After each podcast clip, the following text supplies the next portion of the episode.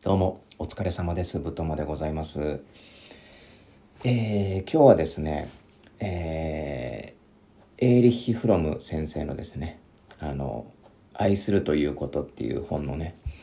あの第2回目でございます。お勉強会ですね。うん。で、まあ、今回はその、まあ、一章まあ、前回話したのがその愛は技術であるっていうところを話したんですけど、まあ、今回はその第2章のところその愛の理論っていう項目があるんですけれども、まあ、そこでちょっと気になったところをちょっとあのお話ししていきたいなって思うんですけれどもまあ今日はですねちょっとあの、まあ、日曜日でねあのまあジムが自分の行ってるジムがあのデイ会員なので大体平日のまあ、夕方くらいまでからあの平日と土曜日の夕方くらいまでから使えるあのまでしか使えないからあの週6しか行けないんですね。で7行けなくてまあこれはちょっと休もうっていう機会で、ね、日曜日っていうのはあの筋トレのオフ日なんですけどね、まあ、昨日ちょっと走りすぎてねあのふくらはぎが痛いんですよ本当に。なんか、うん、今ちょっと走る時になんかこう真下に着地して、そのつま先というか、フォアフット双方って言うんですけど、なんかこう、つま先のあたりで着地するみたいなのを意識してやってて、そうするとふくらはぎが痛くなるんですね。まあ、その分ちょっと踏み込む時に力入りやすくてスピードが乗りやすいっていうその利点があるんですけれども、それをやってたらちょっとふくらはぎが筋肉痛でね、めちゃめちゃ痛いんですけどね。まあ、それはどうでもいいんですけど。で、まあ、その愛の理論ってところでちょっと気になるちょっとところが2つあったのでちょっとご紹介したいんですけど、まあ、その愛についての話なんですけどその愛とその深く関係密接に関係があるその人間には欲求があってそれはその人間の秘密を知りたいっていう、まあ、いわばその他人ですよね。うん、その他人のその秘密を知りたいとか、まあ、にまあ、他人は動物とか、まあ、至るもの全てというかその、まあ、万物というかそういうものの秘密を知りたいっていう欲求があって、まあ、それがすごく愛っていう感情に密接な関係があるんじゃないかっていうところがあの語られてるんですよ。うん、いわばそのその人のその魂の真を知りたいっていう欲求はすごく愛に密接な関係があるというところを言ってて、まあ、これを読んだ時になんかちょっとまあ、よくある、なんだろうな、恋愛バラエティとかさ、あの、お見合い番組、婚活番組みたいなのあるじゃないですか。あれでさ、なんかこう、なんていうんですかね、まあ、ドラマとかでもまあたまに聞くセリフではあるんですけど、その、まあ、いわばその、ね、ネルトンパーティー的に女性に告白する時さ、まあ、その人とコミュニケーション取って、まあ、いわばその、どうして、その、あなたと付き合いたいかというか交際したいかとかどうしてあなたを好きになったかっていう理由をまず説明してよろしくお願いしますっていうシーンあるじゃないですか。あの時によく使われる文言があってそれがもっとあなたのことを知りたいと思いましたよろしくお願いしますみたいなのって聞いたことないですかね。うん。もっとあなたのことを知りたいって思いました。だからあのもうちょっとあのねお話ししたりとか交際していきませんかっていうその告白のスタイルってあるじゃないですかあれがあれのことをちょっと思い出したというかまあそのね人間の秘密を知りたいっていうそれが愛と関係があるって言われるとあじゃあこの告白ってまあある種理にかなってるというかうんなんかすごく的を射てるというか、うんまあ、告白のセリフとしてはすごくありふれてるんで告白としていいセリフかどうかはまあ置いといてすごくこのセリフ自体がねすごくその愛の告白っていうもののその的を射てるというか、うん、っていうふうにちょっと思ったんですよね。だからやっぱこう愛っていうのはこうなんでしょうね。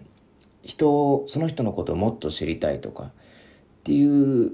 ことでもあるのかなって思って。だからあの人はエンターテインメント？こう小説とか見たりとか、うん、映画見たりとかねするわけじゃないですか。うん、それでやっぱその人のことを知りたいというか、まあ、映画を見ることで、まあ、例えばその登場人物の気持ちを知りたいとかこの作品を作った人はどういう気持ちで作ったのか知りたいとかさその知りたい知りたいっていうのがすごく人間の欲求にはあるっていうところなんですよね。うん。まあでも、まあそれすごくなんかわかる気がするというか、うん、だからまあ自分もすごく小説好きだし、まあ、エンタメ見たりするんですけれども、まあ、それがちょっとなんだろうなまあいいところもあれば悪いところもあるっていうか、まあ自分は結構悪いところもすぐ見えたりするんですけど、なんかこうエンタメとか、まあ小説、映画見るだけで、なんかこう、知った気になるみたいな側面もあるわけですよ。だからそれは良くなくて、うん、とかね、うん、思ったりするんですよね。とかさ、うん、すごく率直なんですよね、やっぱこう。なんか好きとかさ、あこの人のこと気になるとかさ、うん、この人のこと知りたいなって思った時にまあその恋愛において告白する時にもっとあなたのことが知りたいって言ったらまあそりゃうんごめんなさいもあるだろうしよろしくもあるんだろうけどなんかこうさ、まあ、友達でもさうんまあ同性の友達でもうん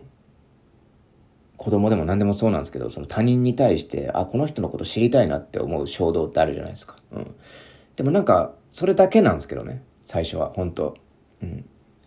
まあ、小学生とかさなんかこう気になったことすぐ友達になれたりするじゃないですか、うん、それってやっぱあこの人のこと知りたいなって思うからだと思うんですよね。でもこう小学生のうちは許されるけど徐々にそれがさうん友達になろうよイコール君のことが知りたいんだよねっていうことじゃないですか。それをまっすぐストレートで投げると、なんだろうな、肝がられるというか、え？なんで？なんでですか？みたいな。なんか理由が必要になってくるみたいなとこあるじゃないですか。かそれってなんかすごくその、まあ野球っぽいところもあったりとか、なんかこう、ストレートだけじゃ通用しないから変化球を覚えましたみたいなのってあるじゃないですか、野球とかでもね。うん。で、それはすごくその、なんだろうな。友達になりたいとか、あなたともうちょっと喋りたいとかさ、あなたのことを知りたいっていうその原始的な欲求をどんどんどんどんこう変化させていくんですよね。要は。うん。ためじゃんとかさ。なんかこう、ためだから喋ろうみたいなとか、同じ大学なんだからさとか、同じ女同士じゃんとかさ、なんかそういう理屈をなんか何でもいいからこうつけて喋ろうとするじゃないですか。まだ、でもそれ、それくらいだったらまたいいんですよ。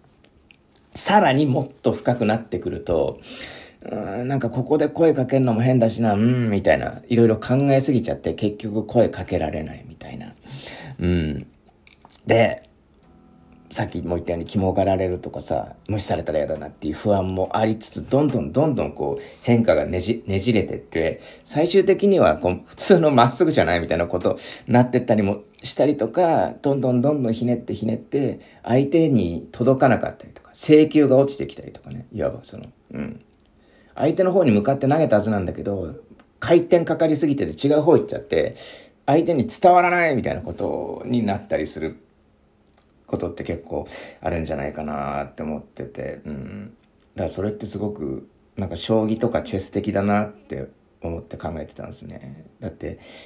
将棋とかチェスってさ、目的あるじゃないですか。相手の玉を詰ますとかさ、相手のね、キング取るっていう目的1個で、詰み筋を見つけるっていう、なんですけれども、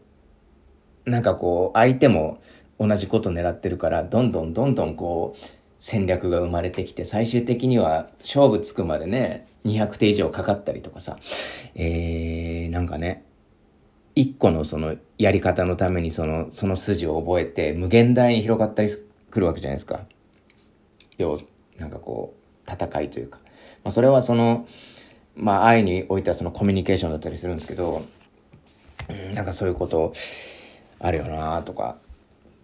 考えてましたね。うん、でまあそのさっき説明した通りですねその人間の秘密を知りたいっていうのがその人には備わってるよっていうところと、まあ、あともう一つちょっとあの気になったところで言うとその なんかこう、愛に含まれる4つの性質みたいなのがあって、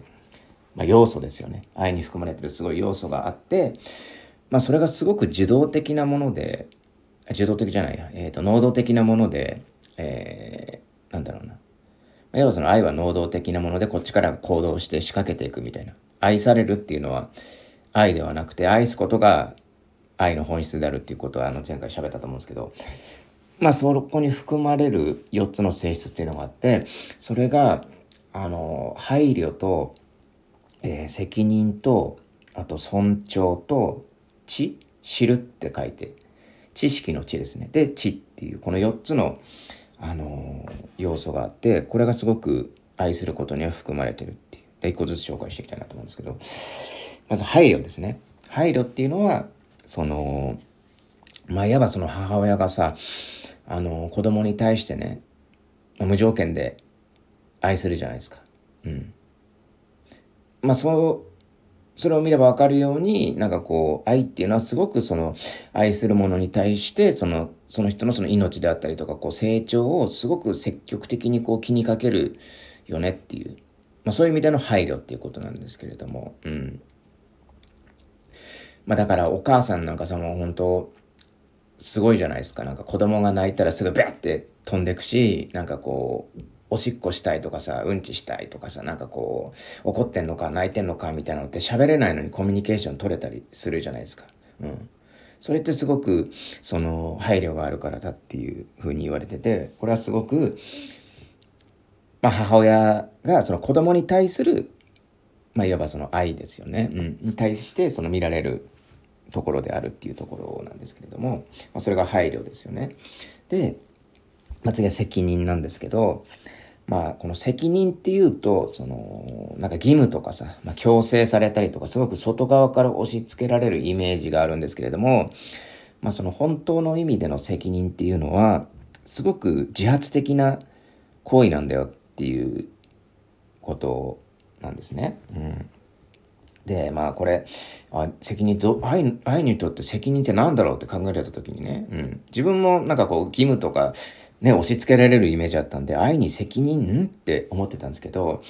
ちょっとね、あのー、なんだろう、観葉植物のことちょっと考えたらちょっとな、なんか合点がいったっていうか、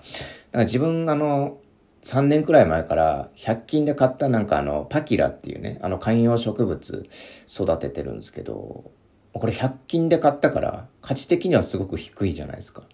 でも、すごく植物なもんで、なんかこう育ってくるんですよね。そうすると、おいそれと捨てられないわけですよ。まあそれは当たり前じゃん、そんなのって思うかもしれないですけど、でもこれってなんかこう責任というか、うん、責任なんですけど、でも、それって別に外側から押し付けられたわけでもなくて、なんだろうな。まあ、義務としてやってるわけでもないわけじゃないですか。自分が好きで買ってやってるわけだから。だから、まあ、言ったら捨てようと思えば捨てれるわけですよ。うん。そう、観葉植物ね。まあ、生き物だから、ま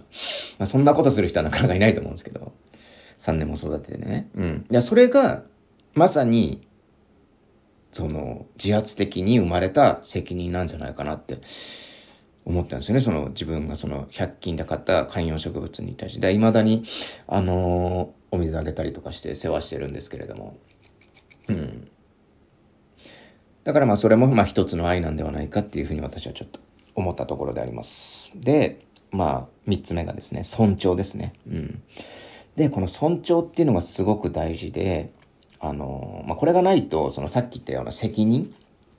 まあ自分の場合は観葉植物だからあれですけど、この責任ってものがないと、すごくその愛っていうものが容易にその支配的であるとか、まあ、所有的なものにとちょっと堕落してしまうという。うん。例えばその力で支配したりだとか、うーん、相手のことに、を、こう考えずに、その、なんだろうな、ものとして扱ったりとかね。うん。だその、いわばその尊重っていうのは、例えばその人間のそのありのままの姿をこう見て、まあ、その人自身が、その、あ、この人っていうのはもう唯一無二の存在だっていうことを、まあ、認めるというか知ることが、まあ、尊重であるっていうふうに、あの、本書では書かれてるんですよね。うん。で、まあ、これはすごく、あの、まあ、さっきも言ったその知りたいっていうちょっと欲求ともちょっと関わってくるんですけど、まあ、責任がないとどういうことになるかそのさっき支配とか所有って言ったじゃないですかだからまあその、まあ、子供によく見られる傾向で、まあ、例えばうん動物とかさなんかあのトンボの羽とかちぎっちゃうみたいな子供をやっちゃう子供ってまあいるじゃないですか。うん、それってまあ、さっき言ったその秘密を知りたいこの動物のことが知りたいっていうあの行動だと思うんですよ。うん、ででもそんなことしなくても知れるわけじゃないですか。だから子供はちょっと知識がなかったりだとか、すごくあの動物としての本能が強いからそういうことをしちゃうんですけれども、うん、なんかこれが、まあ、尊重のない行為なんじゃないかなって思うんですよね。うん。トンボのこと何も考えてないじゃないですか。ね。うん。もし、なんだろうな。唯一無二のものとしても見てないというか、まあ、これちぎったところで他にもいっぱいいるしみたいな、まあ、そこまで深くは考えてるかわかんないですけど、まあ、尊重がない行為ではありますね。だからこれはすごく、まあ、知りたいっていう衝動から来てるものではあるんですけれども、ちょっと愛とは違うもう破壊的な行動であるというふうに、あの、思いますね、私は。はい。で、まあ、この尊重っていうものがすごく大事になってくると。で、最後に、まあ、知ですよね。知ることっていう。うん。で、この知ることっていうのはなんで大事かっていうと、尊重するためには、まあ、さっきも言ったけど、知る、知る、もうその人のことを知らないといけないと。うん。で、まあ、これはすごく簡単なように見えて、なんだろうな。難しいと思うんですよね。うん。だからまあそれこそさっきも説明したあの小説とかさ映画を見てさああ、なるほど。あの、この監督はこういう作品を撮るってことは、ここれこれこういう人なのかもな、とは思うけれども、それでその人のことを知ることはできないわけじゃないですか。うん。なんだろうな。